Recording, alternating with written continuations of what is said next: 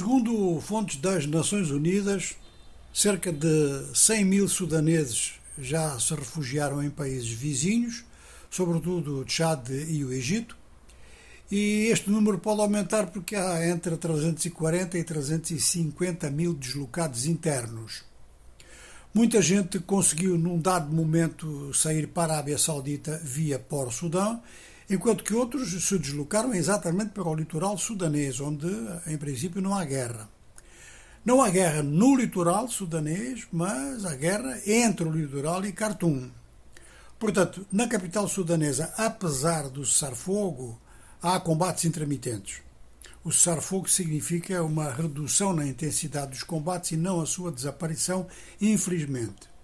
Há também combates do mesmo tipo na fronteira de Chadiana, ou seja, na região do Darfur, e aí sim os refugiados são um, um problema sério, porque já vem da, da anterior guerra, a guerra do Darfur, ou pelo menos podemos dizer o momento em que a guerra do Darfur foi mais dura. Esse momento em que a guerra do Darfur foi mais dura, foi aí que surgiu esta milícia que está agora em combate com as forças governamentais ou com as forças principais do governo, porque esta força de apoio rápido também fazia parte das forças do governo e desentenderam-se os dois generais, o Alburan e o Emeti. Ora, ainda no domínio de deslocações, os ocidentais praticamente saíram todos, exceto quem não quis sair, quem, por exemplo, está muito longe das zonas de combate, como seja o Sul, e considera que está seguro, mas eh, neste momento a Rússia anuncia o envio de quatro aviões para evacuar, eh, no mínimo, 200 cidadãos seus e de países amigos. Há ainda um outro elemento em matéria de apoio internacional, é a chegada a Porto Sudão de eh, ajuda importante, ajuda alimentar, ajuda de medicamentos e outros elementos que são fundamentais para a sobrevivência das pessoas em ameaça numa situação destas.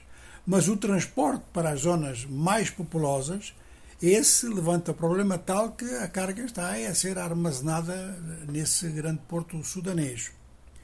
Há ainda um elemento suplementar a acrescentar a tudo isto, é que o enviado especial das Nações Unidas, apesar da insegurança, está a conseguir mover-se entre os beligerantes. E ele anuncia a possibilidade, porque as duas partes lhe disseram isso, a possibilidade de um encontro que venha a decidir um cessar-fogo mais prolongado e mais seguro.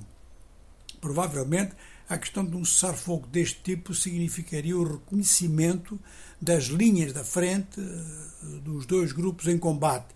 E aí pode haver problemas. Nenhum dos dois vai querer reconhecer determinado tipo de delimitação. Seja como for, o enviado das Nações Unidas acredita que a Arábia Saudita pode ser o lugar mais provável para um encontro de representantes das duas partes.